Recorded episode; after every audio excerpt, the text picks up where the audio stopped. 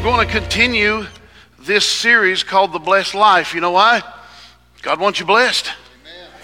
Blessings is not a bad thing, Stanley. Blessings is a good thing. And uh, God is looking for ways to bless you. Uh, and so we're going to talk about a dreaded subject for some reason. I don't know why. Uh, but this subject has been dreaded. And uh, I'm going to say this again because I said it last week. When we start uh, teaching this kind of stuff, people start saying, well, the church just wants my money. Okay? and uh, I want to remind this church the last time we ever preached anything like this was over five years ago. and God's been good. And God's been faithful. But God wants you to understand some things, and we're going to get into it today if I can. I'm about half, uh, how was it you said? Wavy? um, so we're going to jump into this. Um, I want to remind you of one thing. Last week we made a statement, and I want to re- repeat it. There are approximately 3 billion people today on the planet who are living on $2 a day or less. They're li- living on $2 a day or less. Okay? The average for the United States, the average is about 57 to $65 a day, is what the average lives on. I would say no matter what, we're blessed. We're blessed, we're blessed, we're blessed. Whether we like, agree with anything that's happening or not, we are blessed. And so, I, uh, as we look at this, I read some studies this week, and the average person with the average income gives about 3.1%, not just to church, but to all charities. Average person with the average income gives about 3.1%. People who live below the poverty line give about 5.2%. Let that sink in. You, ready for another good one? Those who make 200,000 or more give about 0.07%. So, what does that tell us about us? The more we have, the less generous we are. But on average, those who are living below the poverty line tend to give more. And why is that? Because we, because a lot of times people who live below the poverty line, they're not so hung up on things. And I, I heard the Lord say to me this week, He said, I want to know who people trust. Do they trust money or do they trust me?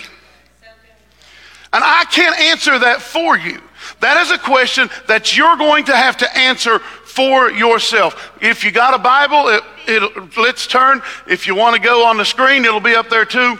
The YouVersion app, it should pop up, and if it doesn't, it will by this afternoon, which probably means I forgot to push a button. But let's go to Luke chapter. Uh, uh, 16. Luke chapter 16, he said, The one who manages the little he has been given with faithfulness and integrity will be promoted. The one who manages, even if, if, even if I only have a little, but I do what's right with that little, he said that I am in line for what? Greater responsibilities. Promoted and trusted with greater responsibilities. But those who cheat, with the little they've been given will not be considered trustworthy to receive more. Huh? Yeah. If you have not handled the riches of this world with integrity, why should you be trusted with eternal treasures of the spiritual world? I love how the Passion puts this here. If I can't be trusted with the riches with integrity, why do I think I'm in line for a greater blessing? If God can't trust me to do what's right with my finances, uh, see, we get nervous because they're talking about money. You do realize money's just a tool. That's all it is. It's just a tool. It's what you do with that tool. A hammer is just a tool, too, until you put it in the hands of a serial killer. Come on. Didn't expect that out of my mouth today, did you? A hammer's just a tool, too, but in the wrong hands, it can do something else. God knows that money will be the greatest competitor of our heart with Him. He understands that money's going to be the greatest competitor of our heart. That doesn't say a whole lot for us, does it? Verse 12 If you've not been proven faithful with what belongs to another, why should you be given wealth of your own? The greatest competitor of our hearts. Isn't that sad? The greatest competitor of our hearts is often money. And we've been trained and we've taught that money does all things. Let me tell you, this is how we know money is God. To a lot of people, we've been told it, it, can, it does all things. Money can do anything. What do we always say? Money makes the. I thought that was God. But what do we trust? Come on.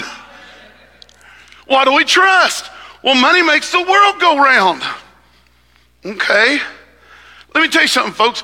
Money promises a lot, but it promises only what God can fulfill. Money promises a lot of stuff, Vicki, but uh, it promises stuff only God can fulfill. Look, here's some things that money promises. Money promises security, but in reality, we're only secure in Christ. Money promises us freedom.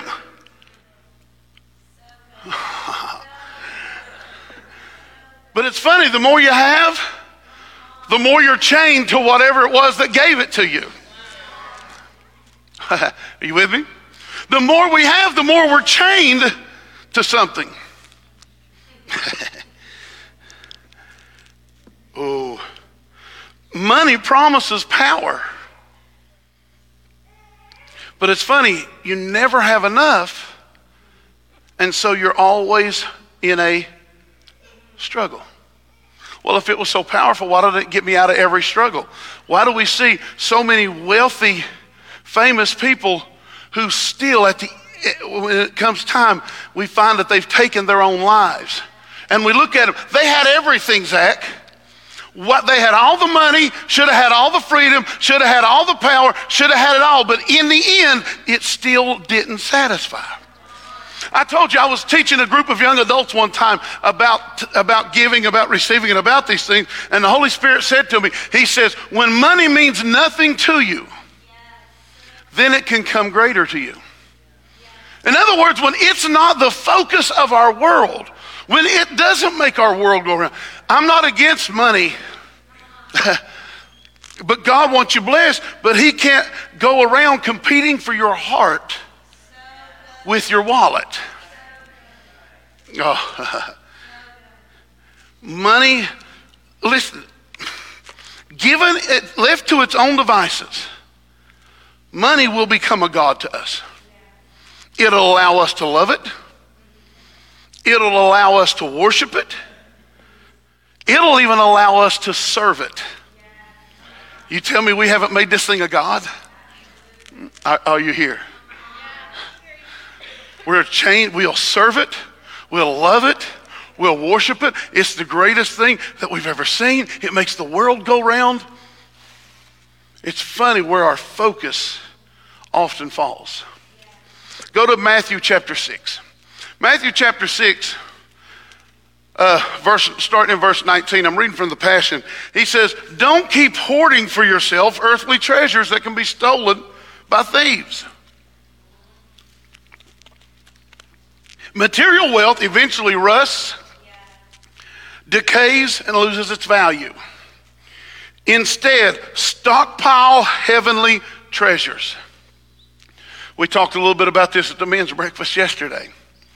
Stockpile heavenly treasures for yourself that cannot be stolen and will never rust, decay, or lose their value. For your heart will always pursue what you value as your treasure. Your heart will always pursue what is the number one thing to you. Whatever is first. If God is first in our life, our heart will run to Him and will follow Him and it will overlook other things just to get to Him. But if money has become that God,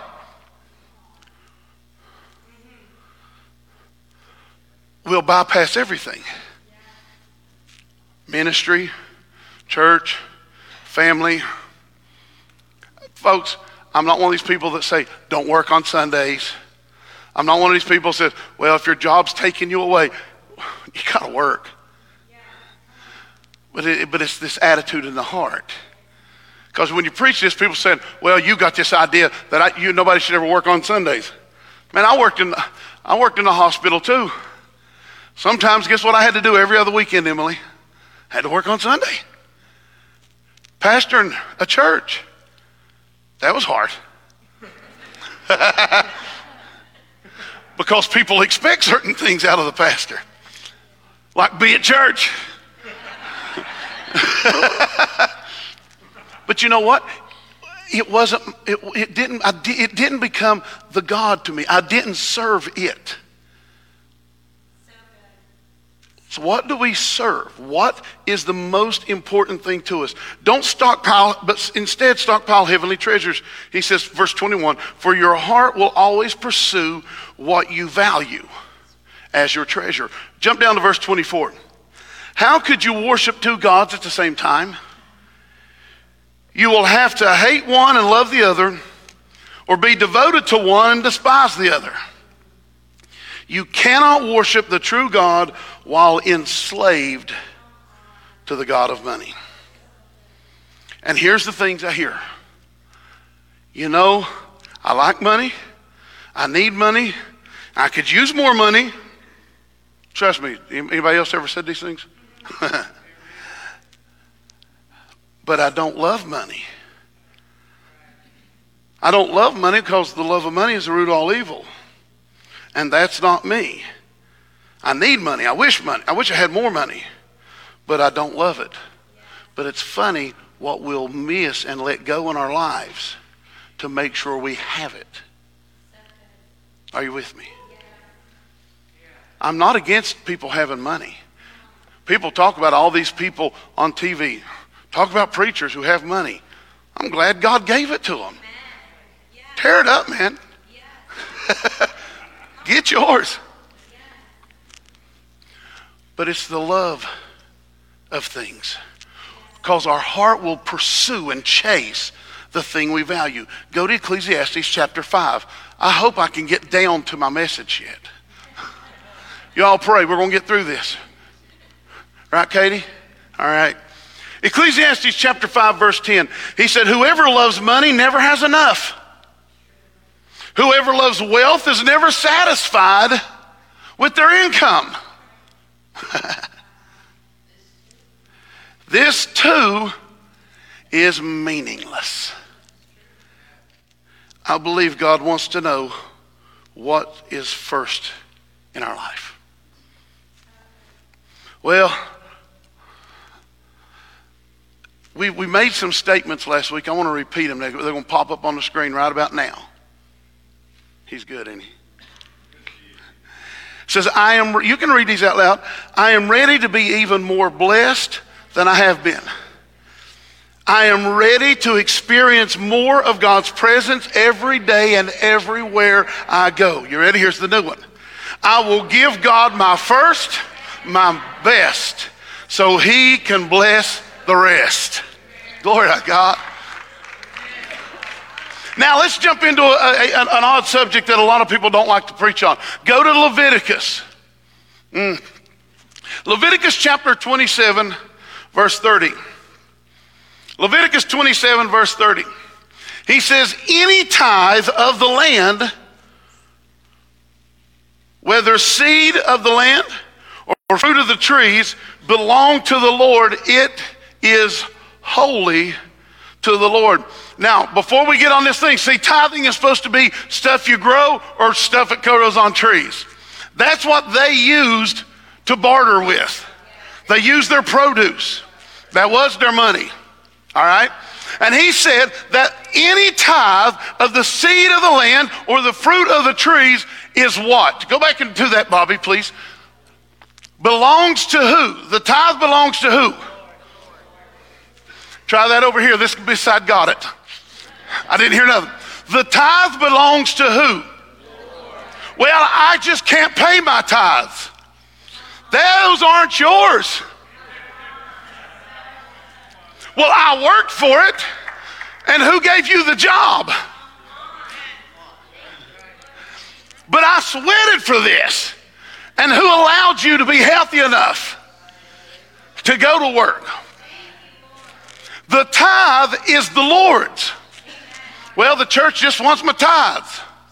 No, God wants what He's allowed you to have. Before you uh, say, well, that's just too much. Anybody ever heard of James Cash Penney? Let's call him J.C. Penney. he went to his family, Idra, and informed his kids, grandkids, all of them, I am going to stop paying tithes.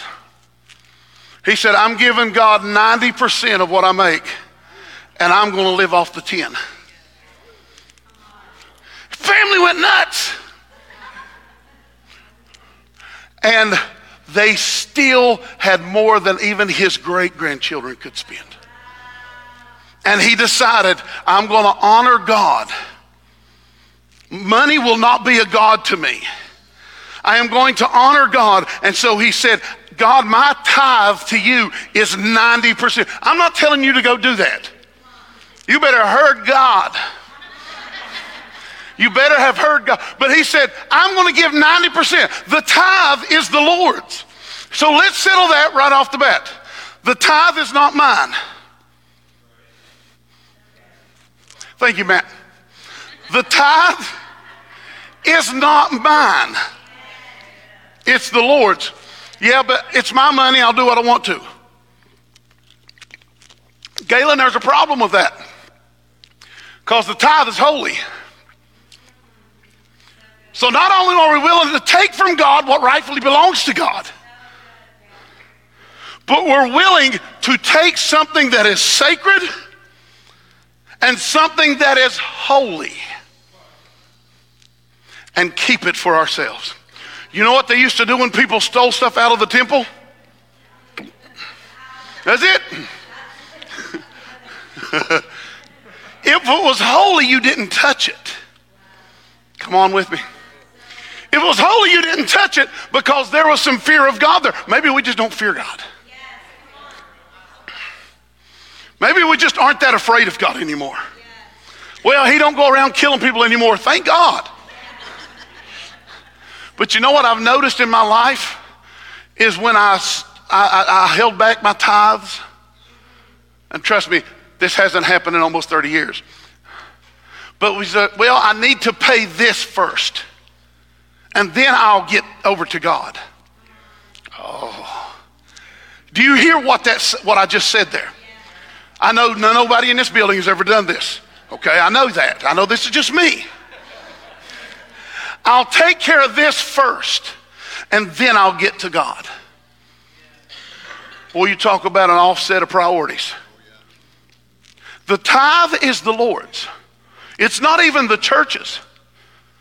Oh, the tithe is the Lord's and it is holy. There's nothing wrong with te- preaching on tithing. Well, that's in the Old Testament, that's under the law. Except for we're going to look here in a few minutes. That tithing was established about 430 years before the law. It really has nothing to do with the law. The law just gave some structure and some order. So the tithe is the Lord. That word tithe, guess what it means?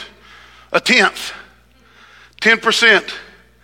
The word holy, though, it means a holy thing. It's holiness, it's sacred. So when I, when I don't tithe, I am actually willing to say, God, I will hold on to a sacred thing. You really don't deserve it. Oh. The word indicates something that is consecrated and set aside for a specific sacred use only. It was not to be put into common use. Now get this. Look what the tithe, look what the definition here in tithe. If it was used to common use, that means whatever I want to use it for, it became profane, which means it becomes cursed. Listen, I'm not telling you to pay your tithes. I'm just telling you what the word says. You, it's between you and God. right? He says, but when I withhold and I use it for common use, it becomes a cursed thing in my pocket. Anybody ever watch the Brady Bunch? Remember when they found the little tiki thing and everybody that wore it on their neck? Come on, somebody. Some of y'all are close to my. Thank you. Good night. Everyone who wore the little, t- you saw it, didn't you, Karen? Everyone who wore the little tiki thing when they were on their Hawaii trip had an accident. I wonder if I really believe the word means what it says. If I look at the tithe and say, that is God's, that is holy, and if I hold it to myself, it becomes a cursed thing. Man, I don't know about you, but that ain't worth it. that ain't worth it. The tithe belongs to God. It's His. Well, that's my money. No? Not that part, is it? All right. Malachi chapter 3. Malachi chapter 3, verse 8. I'm reading out, out uh, modern English version. Look what he says here. Will a man rob God? Wait a minute. I can rob God? He said, Will a man rob God? Yet you have robbed me. But you say, How have I robbed you? In tithes and offerings. So not only is the tithe the Lord's, when I don't give it, God considers that I have robbed him. Held up at gunpoint. uh, said, You have robbed me in tithes and offerings. Verse 9. You are cursed with a curse. Your whole nation, for you are robbing me. Bring how much? All the tithes. Well, I can't quite afford 10%. Remember the story from last week? The young man promised God he, he would pay his tithes. It was $4 a week. That's all he made. But when his salary grew to $500 uh, his tithe would have been 500 a week. He went to his pastor and said, Hey, I need to be released from this. Pastor Tom said, I can't release you from this. Well, why not? He said, That's between you and God. But what we can do is we can pray that your salary begins to decrease where you can pay $4 because you had no trouble paying $4. He said, Well, a man robbed God. He says, Yet you say, How have we robbed you? He says, You robbed me in tithes and offerings. He said, Bring all the tithes into the storehouse. Well, what's a storehouse? The storehouse is where you go to get what you need. I'll show you in a little bit. The storehouse is your local church. Well, I just save my tithes back and give them where I want. Except for the fact when you need someone, will they be the ones that come to you? Well, I send my tithe. Look at me, hear me well. I'm not against people giving money to TV preachers. They need it too. but thank you, sir. But they won't be there when your kid's in the hospital. They won't be there when your grandbaby wants to get married. or you're diagnosed with cancer. He said, Bring a tithes into the storehouse where you get what you need, where you take away what God what you need and God needs to provide in your life. We'll prove it here in a few minutes if I got enough time. He said, Bring your tithes into the storehouse that there may be food in my house. How do we know that it's God's house? Because he said it's my house. That there may be provision in my house. And test me. Here's one of the only times you'll ever see God say, Put me to the test. Prove it. I'll put me to the test and allow me time to prove it. He said, Bring all the tithes into the storehouse that there may be food in my house and test me. Now, says the Lord. Test me now in this, says the Lord of hosts. If I will not open, see what the tithes and offerings do? It creates open windows of heaven. And see that I won't open up the windows. Another term for that is floodgates. John, floodgates. God just don't, he ain't looking just to open a window on you, he's looking to flood you with blessing. But the blessing is tied to the tithes and offerings. And the tithes and offerings go into his house. Oh, come on. Don't get quiet. People say, but I pay my tithes. I know, but I want to know why. I want people to know why we do it. I want you to know that this ain't blind. I want you to know that there's a blessing laying here. There's a blessing in this thing. I'm not trying to correct you. Listen, you people are some of the greatest givers. Bob and I have sat and cried in joy over some of the deposits that's come into this church. So this isn't correction. This is simple instruction. So before you, because that's what we do when we start talking about money. Don't tear down my God. and see that I won't open up the windows of heaven and what? Pour out a blessing for you. Pour out for you a blessing that there will not be room enough to receive it. In other words, he with tithes and offerings into his house, the place where you are attached. He says that in it is a blessing that will overflow you so much so that you won't have enough space. He didn't, I, I want to, I want to throw this out there real quick, Brenda. He didn't say it's going to happen overnight either. Seed, give me that water. Seed doesn't just instantly grow. It has to be cultivated, fertilized, and it has to be harvested. If you're a giver, you're a tither, and you say, I'm in need for a miracle, then you need to start harvesting your miracle. How do I harvest my miracle? By, by declaring what God's word says. He said, Put me to the test. This does not offend God when I say, God, man, I've been faithful. I've been faithful now. I expect. You can't talk to God that way. He said, Put me to the test. He's not offended when I say, God, I need you to come through for me, or else I'm coming up short. He doesn't get offended by this. Oh. He said, so that there won't be room enough to receive it. Tithing in this scripture shows us three things.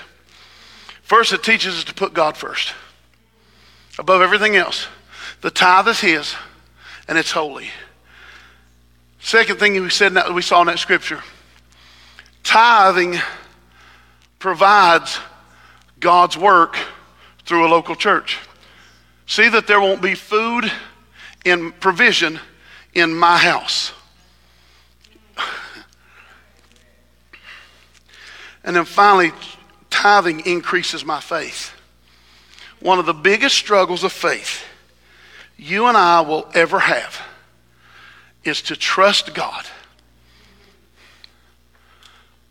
when I don't think I've got enough?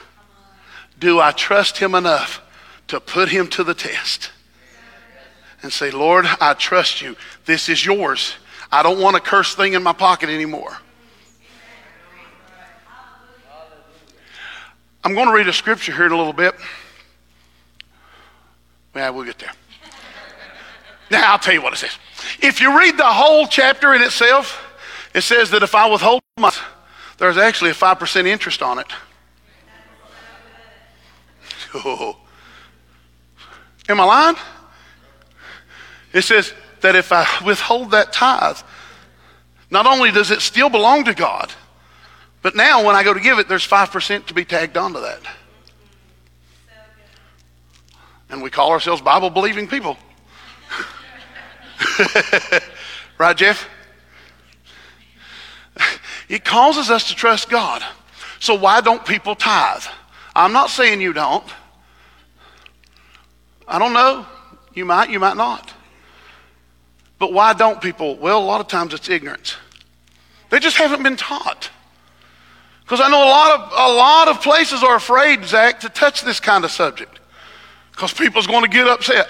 Listen, you shouldn't be upset when I'm telling you how to get blessed. Why are we upset when it's a blessing attached to it, Stanley? Why are we upset? So, what is ignorance? It's simply a. St- ignorance is not a bad word. It simply is a state of being uninformed. It's a lack of knowledge. Ignorance should be distinguished from, I love Webster. English should be distinguished from stupidity. So being ignorant and being stupid are different things. Ignorance should be uh, distinguished from stupidity, although both can lead to unwise acts. Proverbs chapter 3. Proverbs chapter 3. Honor the Lord with your substance. You know what your substance is? Stuff. Everybody got stuff. Honor the Lord with your substance and with the first fruits of your increase. So, with what comes in, the first, the tithe belongs to the Lord and it's holy. And with the first fruit of your increase. So, your, now what happens when I do this, Ted? So, your barns will be filled with plenty. Well, if I want my barns filled with plenty, guess what he tells me to do? Honor God first. Honor God first. Mm. So that your barns will be filled with plenty and your presses will burst with new wine. If you don't know, wine in the scriptures is a reference to the Holy Spirit. There is a blessing that's held in tithes and offerings that releases the Holy Spirit, new moves of the Holy Spirit in our lives. But if I withhold that thing and I put this thing that's cursed in my pocket, I, why do I expect God to bless me? Are you, are you with me? Second Corinthians. Not Corinthians, sorry, Chronicles. It's one of those two. Second Chronicles chapter 31, verse 4. Hey, young people that's in here, get this now. Get this now and get it early. Don't wait till you're like some of us that got it years late. Start your treasures now. Build up a heavenly treasure now because you might need it when you want to buy a house. You might need it on those times when there's more month than there is money. You might need it on those times when you're driving down the road and you hear the tink tink toom. If you've never heard that sound,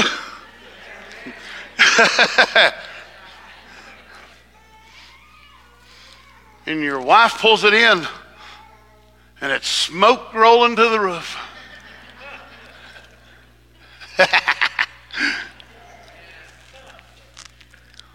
but man, God's good. Oh. Now, it wasn't Dee's fault, but it happened to her. She's driving down the road.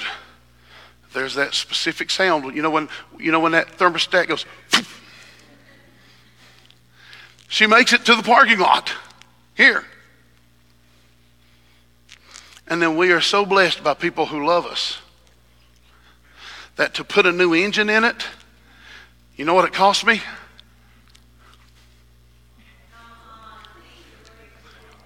Come on. You know why? I don't even get all of my check. I have them take my tithes out before my check even comes to me. She gets paid. What do I do? Tithes first. And then we add offering to these things too. Because we rob him in tithes and offerings. I'm driving down the road and one day and guess what? That same car that had a new engine in it, Steve, now it won't go into the gear. well, get rid of that thing, but I like my car.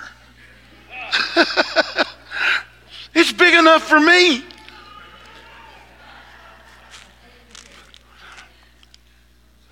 And because we continue to give, and because someone else had caught this same heart and sowing and reaping, the transmission didn't cost us at all. You say, why are you telling us this? Because I still pray abundant blessing on the people who did that. To this day, I'm still praying that God gives them more than they can hold, because that was the promise. I'll open up the windows of heaven. See, that was their offering. Their tithe goes here, but their offering, oh my goodness. And I still pray, and I'll continue to pray. Are we in Second Chronicles? Folks, this stuff works. And it doesn't matter how much money you have. God's not looking for amounts. I don't know if I'm going to get to the scripture or not. God's not looking for amounts. He said, if you be willing and obedient, you'll eat the good of the land. Sometimes we're obedient, but we're not willing. Well, I'll do it, but I don't like it. and sometimes we're willing, but we ain't obedient. But he says, if I want to eat the good of the land, my willingness and my obedience comes together. Oh my goodness, folks. Back to Second Chronicles 31. Second Chronicles 31. And he ordered those people living in Jerusalem to give a portion for the priests and the Levites. That's how we know the storehouse was the temple.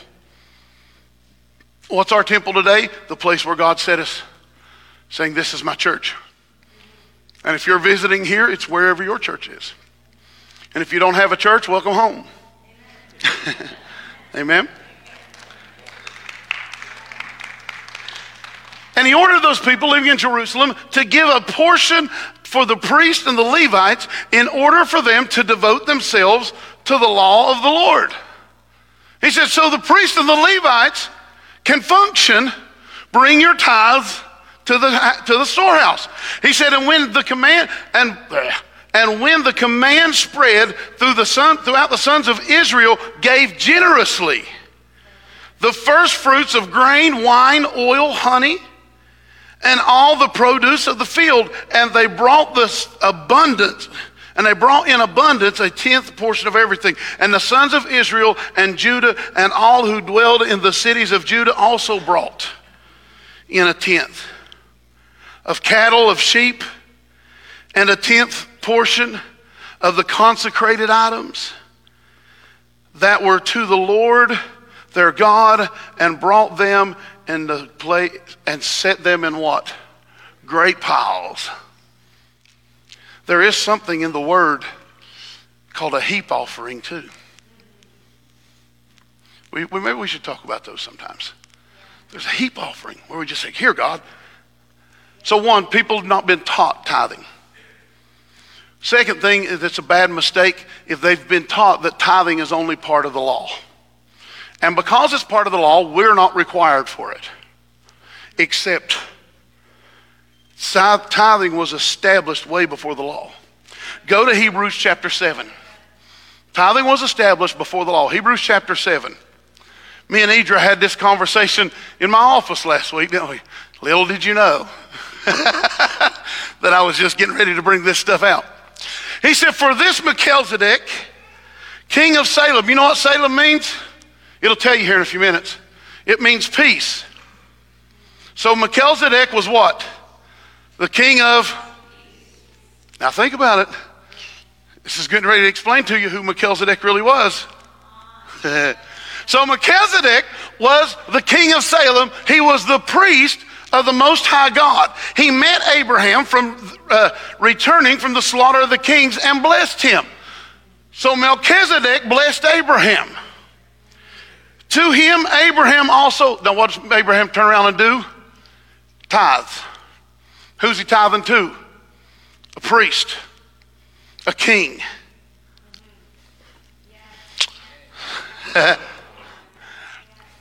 Folks, this excites me because it works for me. And Abraham gave to him a tenth of everything in the place that is his name translated King of Righteousness. His name is King of Righteousness. Do you see who this is starting to sound like? Do you see who Abraham tithed had nothing to do with the law? The law wasn't even written. It was almost 500 years later the law would come. He tithed to the King of Peace. He tithed to the King of Righteousness. He tithed to the priest of God. This has nothing, tithing has nothing to do with the law. It's between a man and Jesus. How do you know it's Jesus? He's the King of righteousness. There's only one. He's also, and then also, he is the King of Salem, which means he is the King of peace. There's only one. Listen what else it says about Melchizedek without father, without mother, no descendant,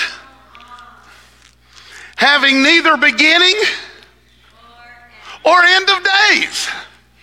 I am the Alpha, the beginning. I am the Omega, the end. This tithing has nothing to do with a set of laws. It all has to do with the relationship with Jesus. Way before the law, Abraham established tithing to God. Way before the law, Abraham established tithing to God. Without father, without mother, without de- descent, having neither beginning of days nor end of life. He didn't die. Come on, the only one thing. but made like the Son of God, he continually means he's still a priest. I think the word tells us that Jesus is forever making intercession. Still a priest. Continually remains a priest. Now consider how great this man was to whom even the patriarch Abraham gave a tenth of his spoils. Surely the sons of Levi who receive the office of priesthood have commanded to take the tithes of the people according to the law. So they brought the tithes to where the priests were, the temple. They also come from the seed of Abraham, but this man who, whose descent is not numbered among them received tithes from Abraham, blessed him who had the promises. Without question, the inferior is blessed by the superior. And in the one case, mortal men receive tithes, but in the other, he of whom it is witnessed that he is alive receives them. So I bring my tithes into a storehouse, but it's not that storehouse that really receives it. In the spirit realm, it's God Himself receiving the tithes. Well, Jesus never talked about tithing, except he did. Matthew chapter 23, verse 23. We're moving along. Are you still okay? Preach this long on money, people start. Mm. Matthew 23, 23. Woe to you, scribes and Pharisees, hypocrites, religious folk. You tithe, so here he's, he's, he's acknowledging their tithe. You tithe on mint and dill and cumin, but you have neglected the weightier matters of the law. Now, see, here's where we, I've heard some twisted teaching. See, God's telling them not to worry about tithes. They need to worry about the heavier stuff of the law, um, like matters of justice and mercy and faith. But look at the rest of the story. Look at the rest of the verse. These you have ought to have done without leaving the others undone. He said, You should be tithing and you should be worried about mercy and justice. You should be doing both, not one or the other. They all go together.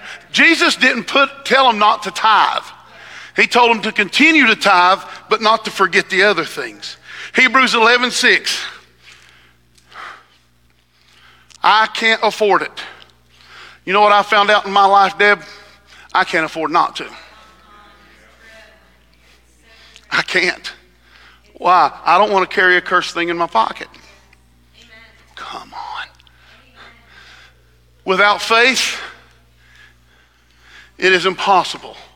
So when you bring your tithes, your offering into the storehouse, you do it in faith. When you sow into someone's life, you're doing it in faith. Why? Because when I do it in faith, God's pleased. But without faith, it's impossible to please Him. For he that comes to God must believe that He is. I think uh, modern English says that He is a, exists. Must believe that He is exists. And what else do you have to believe about God? He's a rewarder of those who diligently seek Him. We have to believe it. He's a rewarder. And I'm bringing my tithes convinced that He will reward me. I'm bringing my offerings convinced and if I'm not convinced, I'm not in faith yet. So I'll be obedient anyhow. Sometimes I do things, I said I, I didn't say you. Sometimes I do things because I know it's right and hope my face catches up. Oh, yeah, like I'm the only one that's ever done that. Well, I don't know if this works or not, but I'm going to try. Huh? Yep. Without faith, it's impossible to please him. Go back to Malachi chapter 3. He said, Will a man rob God? How have we robbed you? You say, How have we robbed you? You say, You've robbed me with tithes and offerings. Bring all the tithes into the storehouse and see that there won't be meat in my house or food in my house. And test me now. Go ahead, Bob. Test me now in this. Says the Lord of hosts, if I will not open up Open for you the windows of heaven and pour out a blessing for you, that there will be room to receive it. Now, look what else happens, though. Look what else is tithe is tithe. Tied to the tithe and the offering. He said, And I'll rebuke the devourer for your sake. What did Jesus call the enemy? Said that the thief comes to what? steal, kill, and destroy. That's the devourer. He says, Tithes and offerings, bring it to the storehouse, and I will rebuke the devourer for your sake. In other words, you're not even going to have to fight this battle. When I walk in willingness and obedience, He fights battle for me. He said, I will rebuke the devourer for you, for your sake. Glory to God so that it will not destroy the fruit of your ground and the vines of the field will not fail to bear fruit, says the Lord of hosts. Verse 12 Then all nations will call you blessed, for you will be a delightful land, says the Lord of hosts. Two more. I just want to prove to you today tithe is the Lord's and it's holy. I'm not telling you what to do. Do what you want. you won't hear a whole lot of people say that. Do what you want. But this is the word. This is the word. Psalms 25. We're almost there. Hang on. I have to keep reassuring people. Psalms 25 verse 12 from the Passion says, But still one question remains How do I live in the holy fear of God? Show me the right path to take. Verse 13. Then prosperity and favor will be my portion. All we've done today is look at Scripture. The Scripture has said what it has said. And I don't care what version you look it up in. Do your due diligence. Go back and read the original languages. You know, all this stuff wasn't written in King James English, it was translated to that.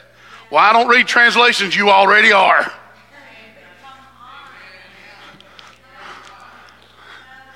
Am I lying?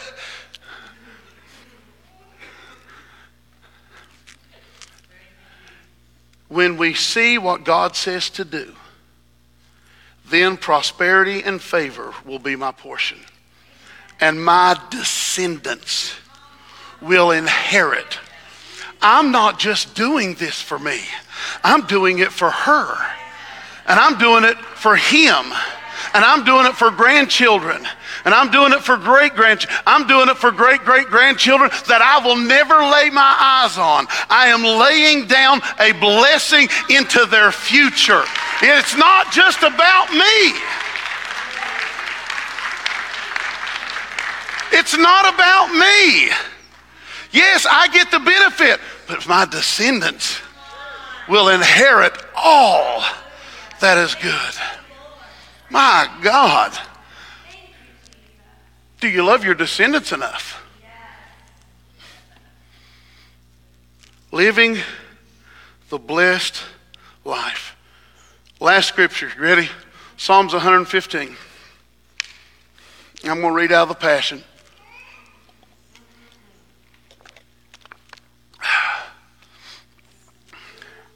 Verse 13.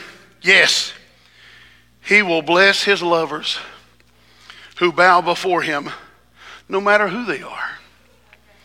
God himself will fill you with more. Blessings upon blessings will be heaped upon you. How, how are they going to get on me, John? Heaped. That means they're going to be poured out where I have to dig my way to the top of it. Blessings upon blessings will be heaped upon you. The very, oh, the maker, uh, upon you and where and who? Upon your children. Uh, from the maker of heaven and earth, the very God who made you. The heavens belong to our God, and they are His alone, but He has given us the earth and put us in charge.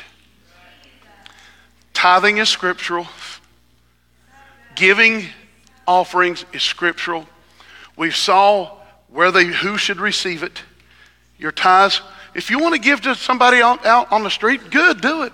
If you want to sow onto TV preachers, good, do it.